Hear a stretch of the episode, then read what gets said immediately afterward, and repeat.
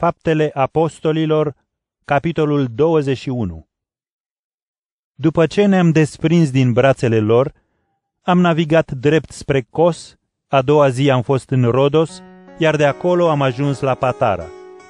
Aici am găsit o corabie spre Fenicia și, îmbarcându-ne, am plecat mai departe. Am trecut pe lângă Cipru, care se vedea în zare, la stânga, și am navigat spre Siria. Am coborât apoi la Tir, pentru că acolo își lăsa corabia încărcătura. Găsindu-i pe ucenici, am rămas cu ei șapte zile. Ei îi spuneau lui Pavel, prin Duhul, să nu se suie la Ierusalim. Însă când s-au împlinit zilele, am ieșit să ne continuăm călătoria. Ne-au condus cu toții, cu nevestele și cu copiii, până afară din cetate și am îngenunchiat pe țărm să ne rugăm. Ne-am îmbrățișat apoi unii pe alții și ne-am urcat în corabie, iar ei s-au întors la casele lor. Am călătorit pe mare din Tir până în Ptolemaida, unde am coborât și am salutat pe frați și am rămas la ei o zi. A doua zi am plecat la Cezarea și aici am intrat în casa evanghelistului Filip, unul din cei șapte, și am rămas la el. Filip avea patru fete fecioare care profețeau. Pentru că am rămas acolo mai multe zile, a coborât din Iudeea un proroc pe nume Agab, care a intrat la noi, a luat brâul lui Pavel și, legându-și picioarele și mâinile cu el, i-a zis, Așa spune Duhul Sfânt. Așa va fi legat bărbatul al cărui brâu este brâul acesta de către iudeii din Ierusalim, care îl vor da în mâinile neamurilor. Când am auzit acestea, am început să-l rugăm și noi și localnicii să nu urce la Ierusalim. Atunci Pavel a răspuns. Ce-mi faceți de plângeți și îmi sfâșiați inima? Căci eu sunt gata pentru numele Domnului Isus nu doar să fiu legat, dar chiar să mor în Ierusalim. Dacă am văzut că nu poate fi convins, ne-am liniștit și am zis. Facă-se voia Domnului. După zilele acestea, ne-am pregătit și am urcat la Ierusalim. Au venit împreună cu noi și niște ucenici din Cezarea, care ne-au condus la un anume Mnason din Cipru, un ucenic vechi, unde am fost găzduiți. Intrând în Ierusalim, frații ne-au întâmpinat cu bucurie. A doua zi, Pavel a mers împreună cu noi la Iacov și s-au adunat acolo toți prezbiterii. După ce i-a salutat, Pavel le-a istorisit cu deamănuntul ce a făcut Dumnezeu printre neamuri prin slujirea lui.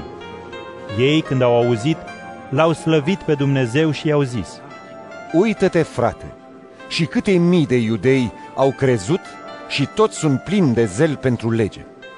Dar li s-a spus că tu îi înveți pe iudeii dintre neamuri să se lase de Moise, să nu-și mai circumcidă fiii și să nu mai trăiască după datin. Ce-i de făcut, deci? Toți vor auzi că ai venit. Fă dar ceea ce-ți spunem.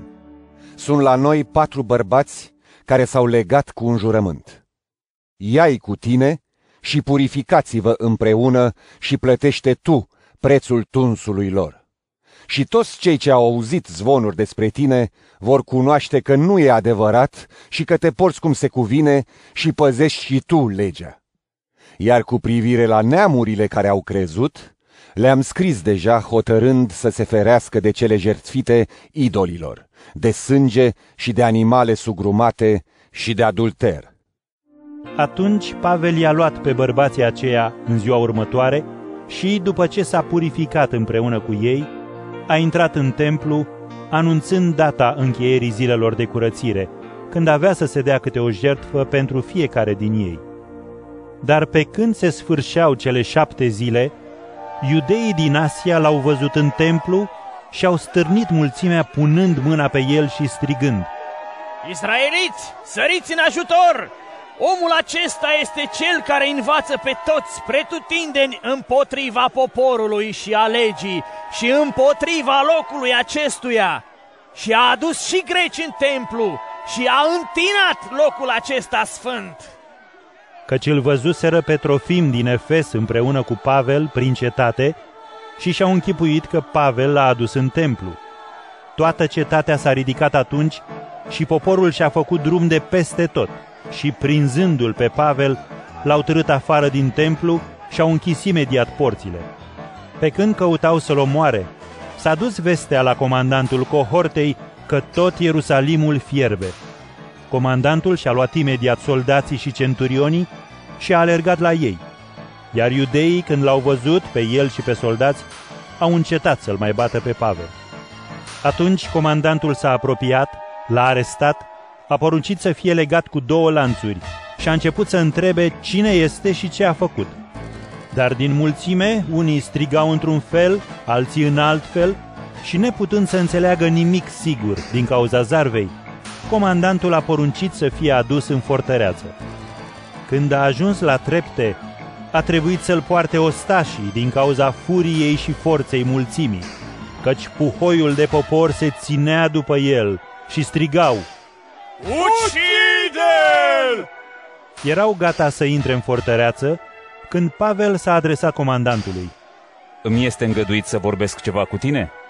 Acesta i-a zis, Știi grecește, deci?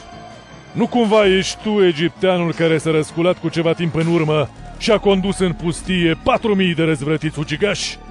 Pavel i-a răspuns, Eu sunt iudeu din Tarsul Ciliciei, o cetate care nu este lipsită de însemnătate.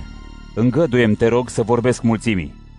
Primind încuviințarea, Pavel a stat în picioare pe trepte și a ridicat mâna spre popor. S-a lăsat o tăcere adâncă. Și atunci Pavel a început să le vorbească în limba ebraică.